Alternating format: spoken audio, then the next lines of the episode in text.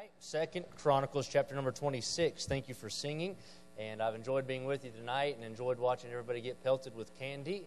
And um, you have to explain to your parents why you can't see out of your one eye now when you go to the house. But anyway, that's been good. I appreciate that. Thank you for coming tonight and for traveling in to be a part of this meeting. And I'm honored to have a part in it as well. Thank you for the invitation and uh, for hosting me so well. I appreciate that. And uh, it was good today to get picked up. It took us about 30 minutes to figure out where I was. I didn't know where I was in the airport either, but we did figure it out eventually. And I flew in today from California. Anybody ever been to California before? Let me apologize, okay? I'm sorry. I'm not from there. I just got crazy. God messed, messed me up, put me in California. But anyway, flew in today from Santa Clara, California, and uh, looking forward. I had a man in my Sunday school class. He's moving from uh, Tennessee to California to Santa Clara area to work, and he said, Where are you going this week? And I said, Well, I'm going to fly into Denver. He goes, Oh, Denver. He said, I flew in there last week. He said, I'm just going to go ahead and warn you, it was 12 degrees. And for, so I was scared to death. So I looked at the weather. I thought I told my wife, so I'm going to get out my winter overcoat. And then I looked and it said like 64 today and 67 tomorrow. And I thought that guy's either crazy or your weather is. That's what it is. All right. Well, the weather fits the people. All right, Second Chronicles, chapter number 26. If you're able to stand, stand with me quickly. We'll read verse number 1 down through verse number 5, and then I'm going to read the entirety of Psalm 119 just to get loose. All right, glad you're paying attention. I'm just joking. All right, Second Chronicles, chapter number 26. The Bible says, Then all the people of Judah took Uzziah, who was 16 years old, and made him king in the room of his father Amaziah. And he built Elath and restored it to Judah. After that, the king slept with his fathers. Sixteen years old was Uzziah when he began to reign. And he reigned fifty and two years in Jerusalem. His mother's name also was Jecoliah of Jerusalem. And he did that which was right in the sight of the Lord, according to all that his father Amaziah did.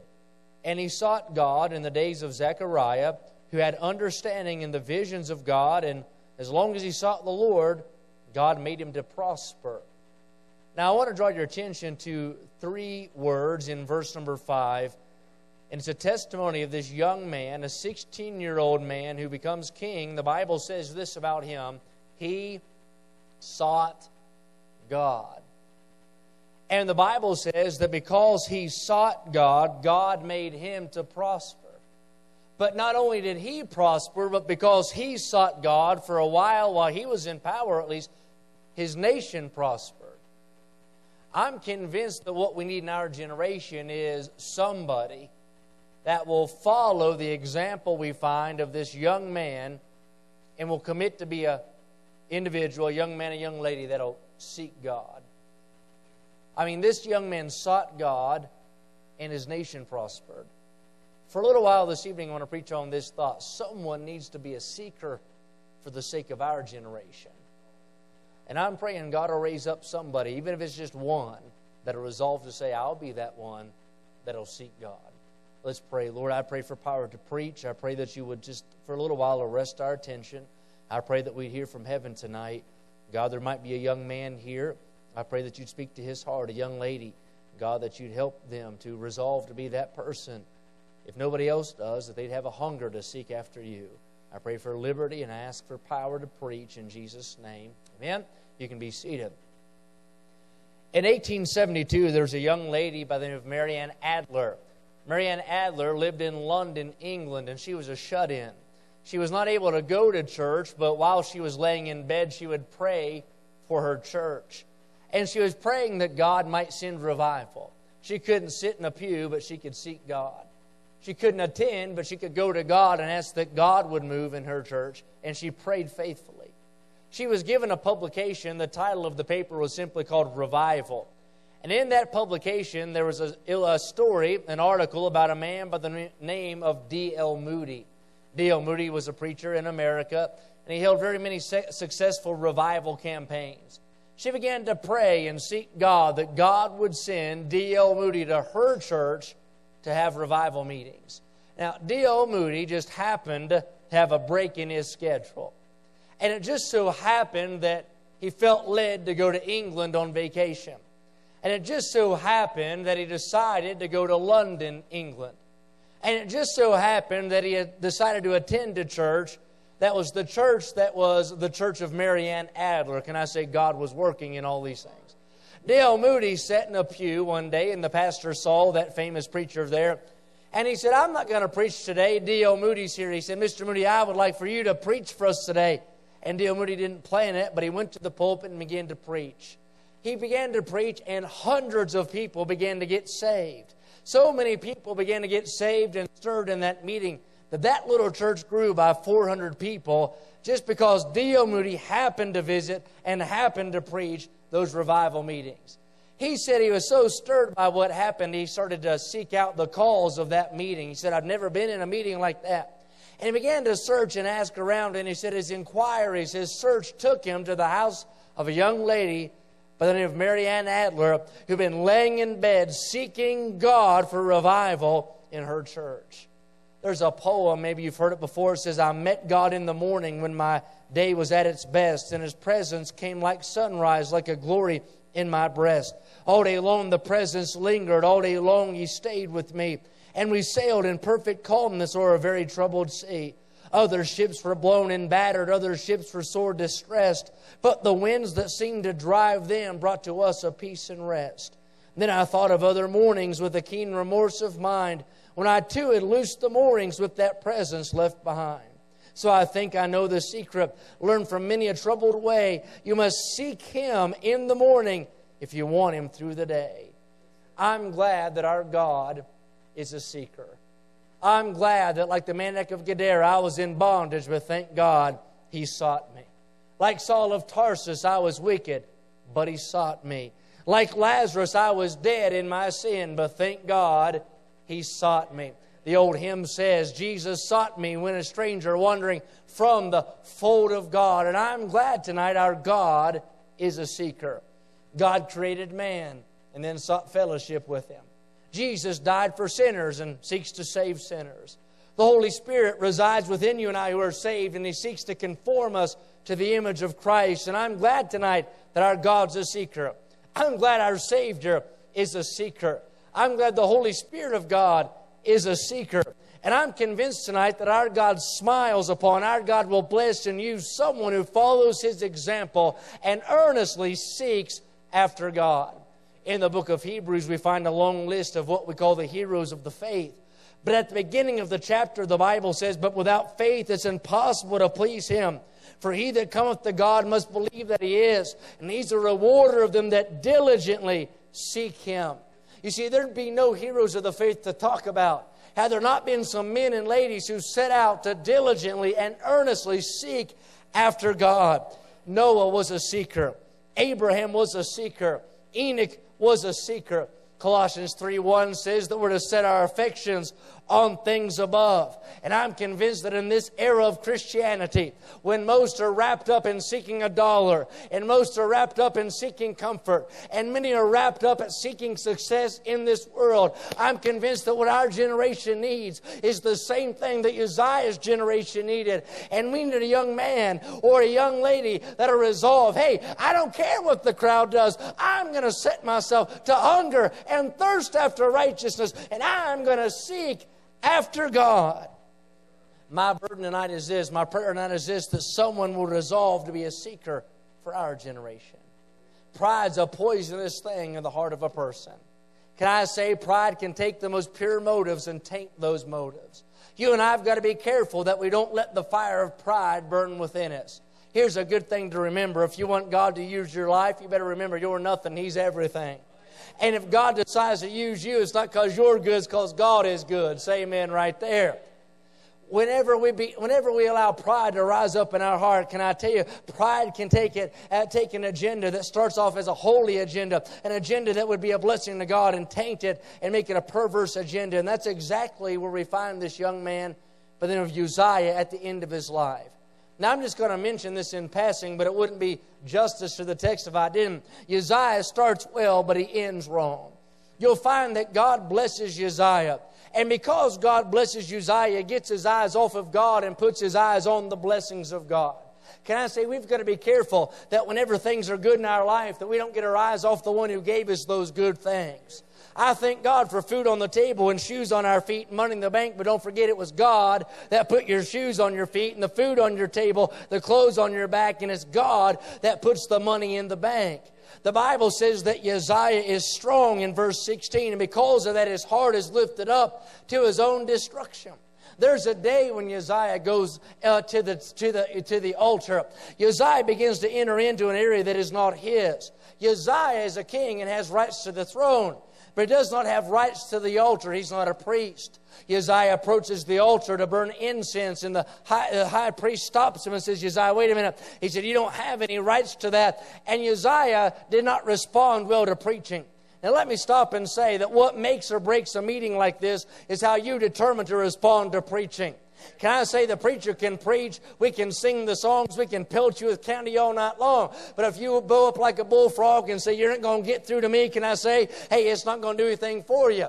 The best way to come to church is to come to church with the prohibitions gone, with the gate down, with the, I mean, the key in the lock, unlock it, let God have His way. Come to church just saying, God, whatever you speak to me about, I'll obey. I promise you, that's the best way to come to church. But Uzziah bows up and he goes ahead and reaches his hand with that incense toward the altar. And the Bible says that God strikes him with leprosy. What a horrible testimony it is. This young man that started out so right ends his life so wrong and he dies outside the will of God in a leper colony. Forever, that testimony, Uzziah disobeyed the Lord. But I'm glad he didn't start that way. Not everything is negative in his life. In fact, there's a phrase I want us to look at this evening, and as I read that, God used it to stir my soul. I'm praying that God will use it to stir yours as well. Uzziah didn't start out a failure.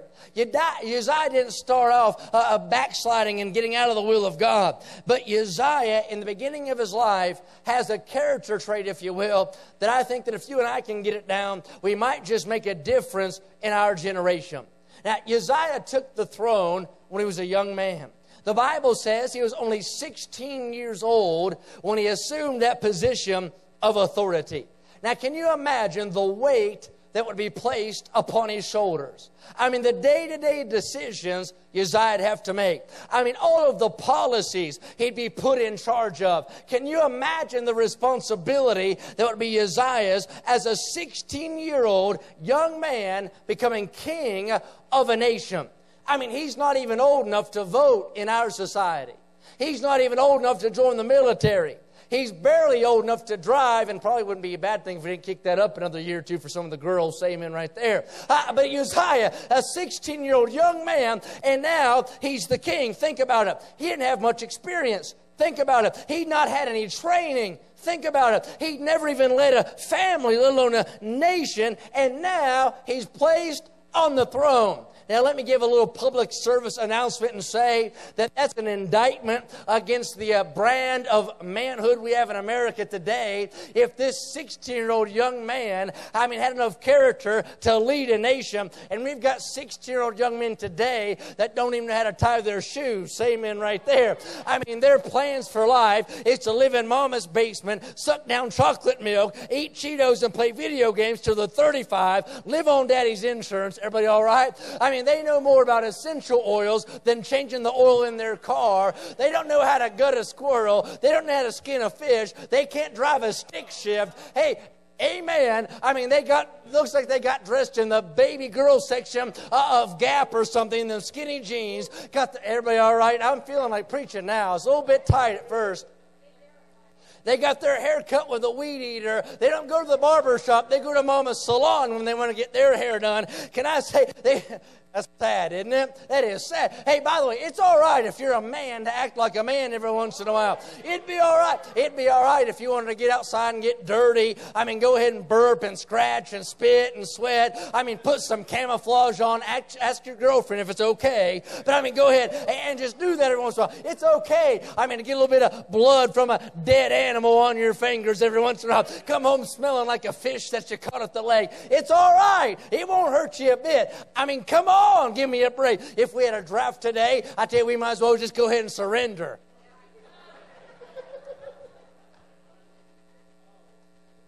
I'm seeing some people, I'm thinking, no, I'm just kidding. But anyway, But in spite of all you, I don't know where I was, in spite of all you, that, that felt pretty good.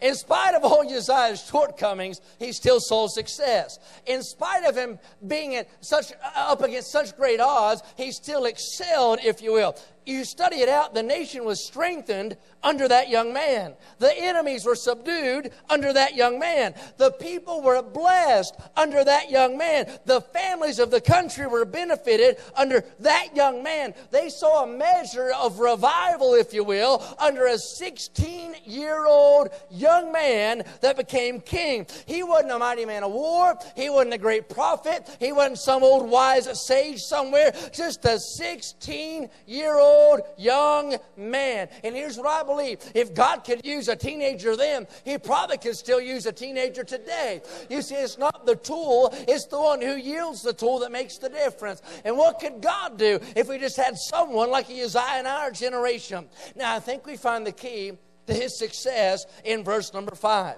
We read it a minute ago, just three words, but I think this is why all these good things took place early in the ministry of Uzziah. Here it is. The Bible says he sought God. Can I say that's out of character for a young man like that? That wasn't normal. And by the way, that's the problem with some of us. We want to be normal in the eyes of the world. He sought God. He didn't know maybe all the stats from his football team, but he sought God. Hello.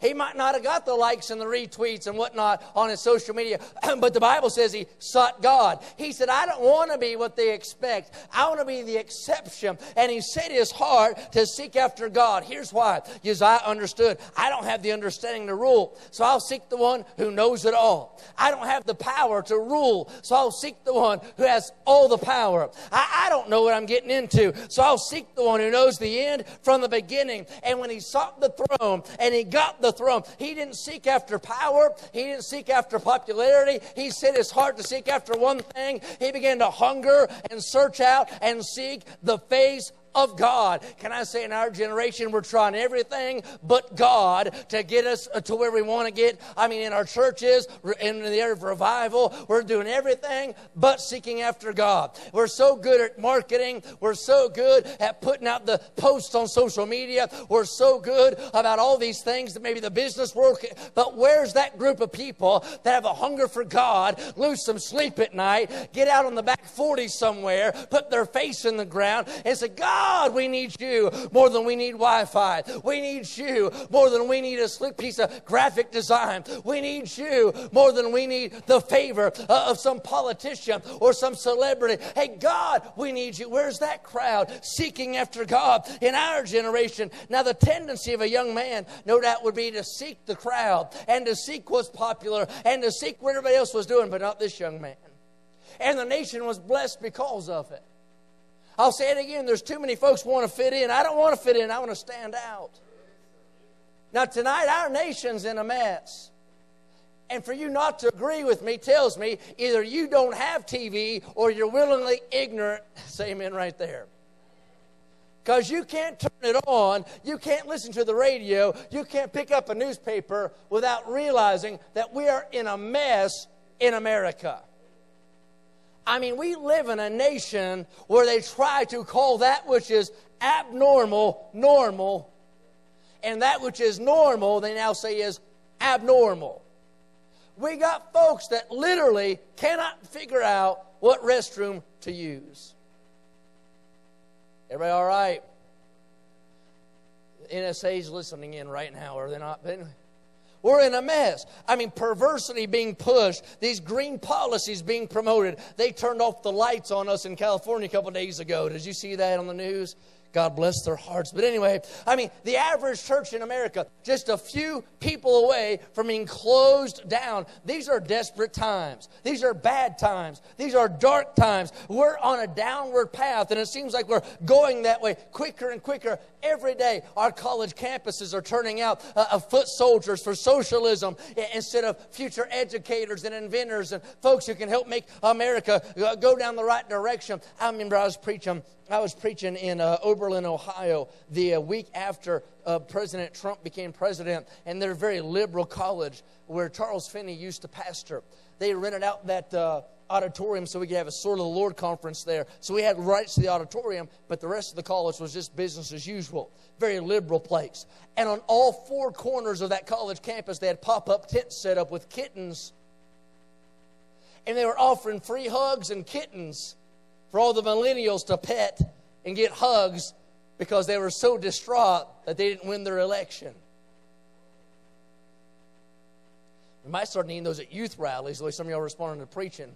Uh, but anyway, but that's our nation. I was talking to the preacher about it. You know, one of the candidates uh, running for uh, on, on the Democratic side, trying to become their nominee, he's telling me he's got 0% of the Democratic vote. That tells you you're pretty bad. But he actually came out and literally said that uh, he would like to take away churches' tax exempt status. And for folks who don't turn over certain kind of guns, then the government just come take them. We're only one election, election away from losing our country. Hello?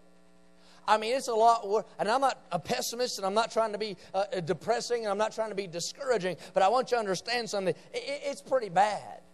I mean, it's pretty bad. I mean, when you turn on the news and all you hear about is impeachment or corruption uh, uh or this or the other, principles sort of a forgotten thing. And, it seems like it seems like as you look out, it just seems like we're on the wrong side of things, and it breaks my heart. And I tell you, I've been traveling the country for 13 years, every single week preaching.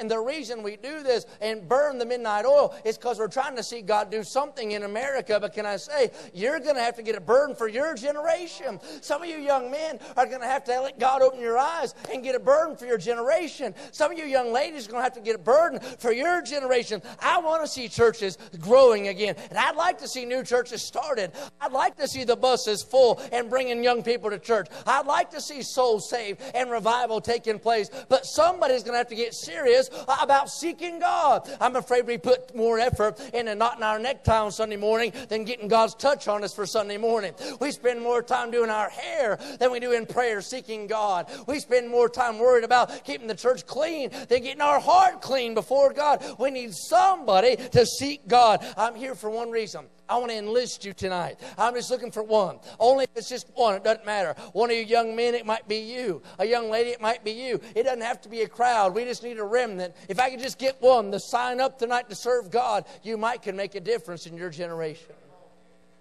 I just want you to imagine there's just a big blank sign up sheet up here on the altar, and I wonder if you'd write your name on it. Abraham was a seeker, Noah was a seeker, David was a seeker, Peter and Paul, they were seekers. Those who make a difference, those who make an impact, are those that want to step out and say, I'm going to seek after God.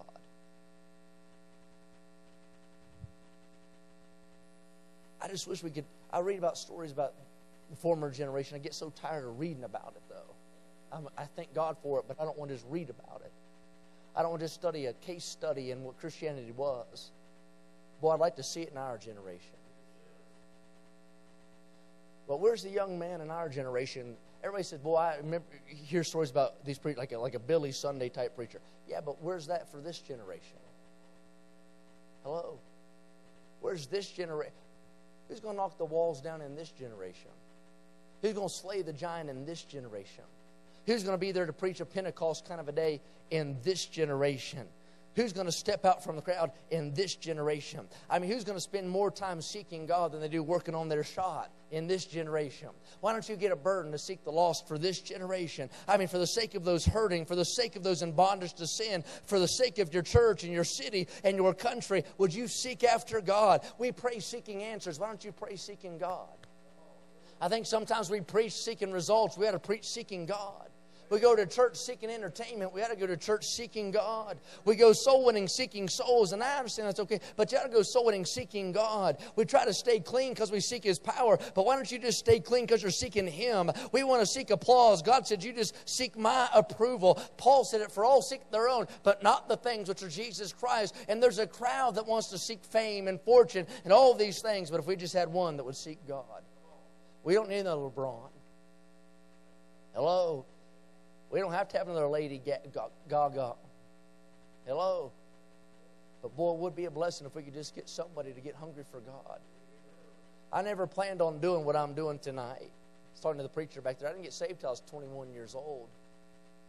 I never would have done this on a Friday night when I was your age. In fact, I'd have made fun of my friends who did do it. My mom was a church piano player. My dad taught Sunday school, and I skipped every time. That, I mean, I, would get out of it stomach ache, swine flu, whatever. I didn't care about the things of God. Could have cared less. I'm the last person you'd ever expect God to use. I never talk about my pre salvation. There's no reason to, but I mean, lived up in the world, all the things you think about, seen it, done it, been around. I never would have dreamed that it had been a Friday night when I'd be in Brighton, Colorado, preaching to a bunch of people I really don't know that well. I mean, I'm from a holler on the backside of nowhere in West Virginia. That's where I'm from. I mean, we grew up so far out there, there's still no cell phone service. Where my wife grew up, they we always say they pumped the moonshine out and the sunshine in. You know what I mean? That's just how far out she lives. And it was her family doing it. But anyway, mainly my mother in law. If you're around her, you'd partake. Bless her heart. Her bite's worse than her bark, even. But anyhow,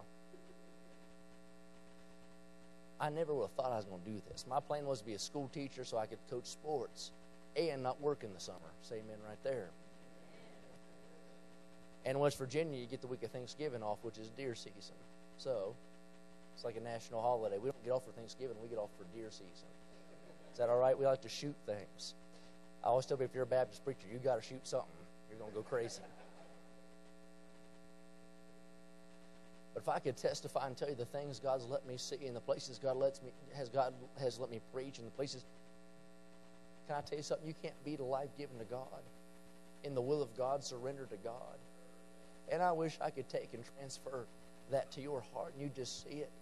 You say, but God couldn't use me. I'm from a broken heart. Hey, God could use you. You say, but God couldn't use me. I don't know. I, I don't know much Bible. Hey, God could use you. You say, but I don't think God can use me. I'm blonde. No, He, he probably couldn't. Hey, no, God could use you. And I'm just trying to tell you, it doesn't matter who you are, it doesn't matter where you're from. God wants to use you this evening. You seek His face, seek His power. I remember whenever I first um, we got married, and uh, I got married in the month of July.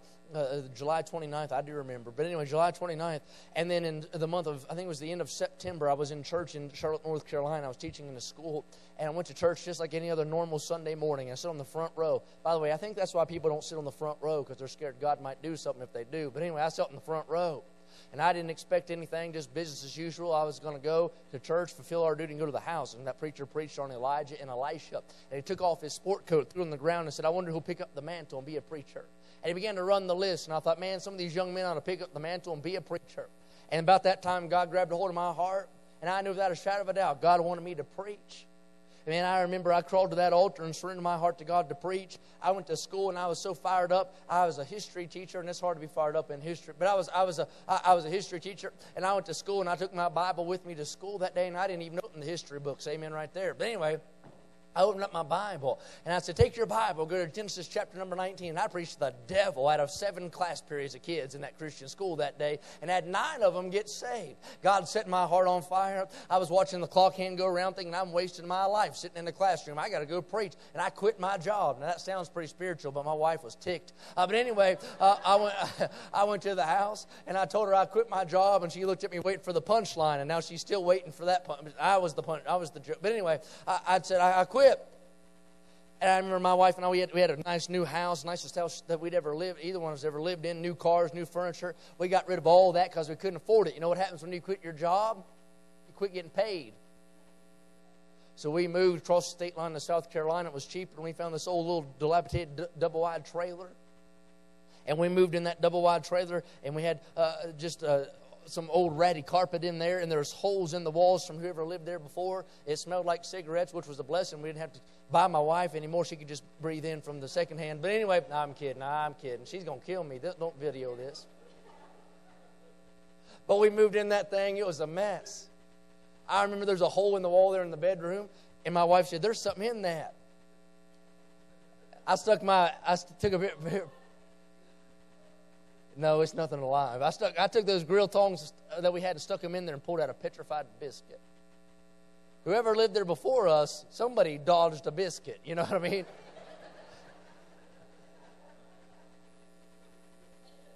My wife was making French fries one day, and I said, "Honey, what are you doing?" She said, "I'm making French fries." That old nasty stove they had there. I said, "I think we better clean out that stove." I said, "Those things smell rotten." She said, "I don't know what it is." We found out what it was, Mama Mouse put her babies in the back of that stove. Oh, you bunch of hippies! We ate every. It, we didn't. It, eh, no, I'm just kidding. But anyway, wait till you see what they got for tonight. but, but I remember getting in the back room of that little double wide trailer and had red carpet in it. And that red carpet had black cigarette burns all throughout it from whoever lived there before we did. I remember getting back there, and I never went to I never went to Bible college and things. And I teach in one and preach in them all the time, but I never even went to Bible college. Don't tell anybody that. You, you should. You should go to one I'm at. But anyway, uh, I never went to Bible college. I didn't have a dad who was a preacher. I didn't know anything about anybody. I just got in that back room, and all I knew is I wanted God to use me. And I began to pray and just ask God that He'd open up doors for us to to go places and preach. And began to get phone calls, juvenile detention centers and nursing homes. I preached some of the hardest sermons on fornication at the nursing home you ever heard. Uh, but anyway, I mean, this is where we started preaching. I'd preach out on the street, just preach wherever God would open the door for us to preach. I got a phone call from a church in West Virginia, then one in uh, South Carolina. And that first year in evangelism, God let me preach 20 week long revival meetings, began to open doors. But I remember what God was doing in my heart, begging God that He allow us to be in this work. I wonder where that is in your generation. I mean, where's that young man that gets serious about God in this generation? That young lady gets serious about God in this generation. Can I say, if anything's going to get done, it's going to be because somebody gets a hold of God. Where's your generation's Moses? Where's your generation's Jacob? Where's your generation's Enoch that'll walk with God? Where's your generation's Esther who will stand up for such a time as this? I mean, who's that person in this generation that's constrained, compelled, and will go forward with God? Be a seeker, make a difference. Be a seeker, stand in the gap. Be a seeker, transcend that which is usual. Stand up and stand out, make an impact for God and for others. Hunger for Him, purpose in your heart. Seekers are all kinds of people. It doesn't matter your IQ, it doesn't matter who you are. I say it again seekers have been shepherds and priests and kings and common people, but just somebody that'll give themselves to God. I like that old song, Little Is Much, when God is in it. You know what I found out? God will get in it if you just let Him. We carry the Bible, but let me ask you this are you seeking God? Maybe you pray for, for your meals, but are you seeking God? You sit in church services every Sunday, but are you really seeking God? Maybe you dress nice and you have Christian terminology, but are you really seeking God? There's a, a, a, sermon that's well known. It sparked the Great Awakening. Jonathan Edwards preached a sermon called Sinners in the Hands of an Angry God. You ever heard of that? He got in his pulpit and he just read it monotone. I mean, just read it word for word, his manuscript. Wouldn't you like it if I just preached like that the rest of the night? Psalm 119, by the way. Let's, then, but he just read monotone from a manuscript and revival broke out. But what most folks don't ever talk about is that for three days and three nights before he preached, he was up in an upper room fasting and praying and seeking God. And he prayed and said, God, if I give you Jonathan Edwards, would you give me New England? If I give you Jonathan Edwards, would you give me New England? And over and over again, he begged God, if I give you myself, would you give me my people, my city, my region? God took Jonathan Edwards, you know he did? He gave him New England. Don't you think God could still do that today? Maybe if one of us would get hungry and say, God, if I really gave you myself, would you give me my lost brother? If I gave you myself, would you give me my lost sister? If I really gave you myself, would you give me my lost friends? Would you give me my mom, my dad? Lord, if I gave you myself, would you really give me my church, my city? Would you give me my generation? Why don't you just try God and see if He would? I wonder tonight, would you seek Him? I heard a statement, they say South America has failed because it was founded by soldiers seeking gold. North America has been successful because it was founded by pilgrims who sought God. But can I say if our nation is going to continue to be because there's a generation that rises up and says, you know what? In our generation, there's going to be one that seeks Him. I'm just here to enlist tonight. That's it. Flew all the way here to preach a sermon, be a little silly, but get this point across. We need someone to stand up tonight. Uzziah sought God and his nation prospered. I wonder if you'd be that one. I'm not asking to surrender to preach or go to a mission field. I'm just asking, would you please walk with God, hunger for God, try to have His power on your life? Let's bow our heads just for a moment. I want to give an invitation. If you'd listen, please, just real closely. Don't distract anybody. I want God to speak to our heart tonight. This is the most important time of the service, so please don't don't be moving around too much and don't distract your neighbor. But maybe you're here tonight and you say, Brother Cooper, as you preached, God spoke to my heart. And maybe as a young man, first I'll ask you young men, you'd say, I God spoke to my heart. And you say, Pray for me, Brother Cooper. I don't know what my friends are going to do or what anybody else does, but in my heart, I want to be somebody like that that'll seek after God. And you lift up your hand and say, God spoke to my heart tonight. I see your hands. Thank you. Thank you, man. I appreciate that. Many of you all over the building. I appreciate those hands. You can put them back down. Anybody else say, Pray for me? What about you young ladies? Maybe that's you. You say, God spoke to my heart. I don't know what anybody else is going to do, but I want to seek Him. And you lift your hand right now and say, That's my testimony. I'll, I'll be honest with you. That's, that's my desire. Boy, I appreciate those hands. That's a blessing. That's amazing. Maybe you're here right now and you say, I've got somebody on my heart that's not saved. I've got a burden. You see, Jonathan Edwards prayed, and God answered his prayer and said, I want to commit to God tonight and say, Lord, if I really give you myself, would you give me whatever that is? So you pray for me? I've got something like that on my heart tonight. Anybody like that? Friends, loved ones? I see your hands. I appreciate that. I'm going to pray with you. Why don't you seek Him tonight? Lastly, let me ask you this. If you're tonight from the back to the front and you're not sure you're ready to meet God, you don't know for sure that if you died tonight, you're ready to go to heaven. You'd say, Preacher, I don't know for sure, but I want you to pray for me. I'm concerned about that. Would you lift an honest hand? God knows your heart, but you'd say, Pray for me, please. All right, good. I see your hand. You can put it back down. Anybody else say, Pray for me? All right, good. I see your hand. Anybody else say, Pray for me? Not the only ones. Anybody else up and right back down? Say, Pray for me. All right, good. I see your hand. You can put it back down. Thank you for that. Anybody else say, Pray for me? I'm not sure about eternity. Yes, sir. I see your hand. You put it back down. Anybody else say, Pray for me? All right, listen, you need to know Jesus died for you. He was buried and arose again just for you.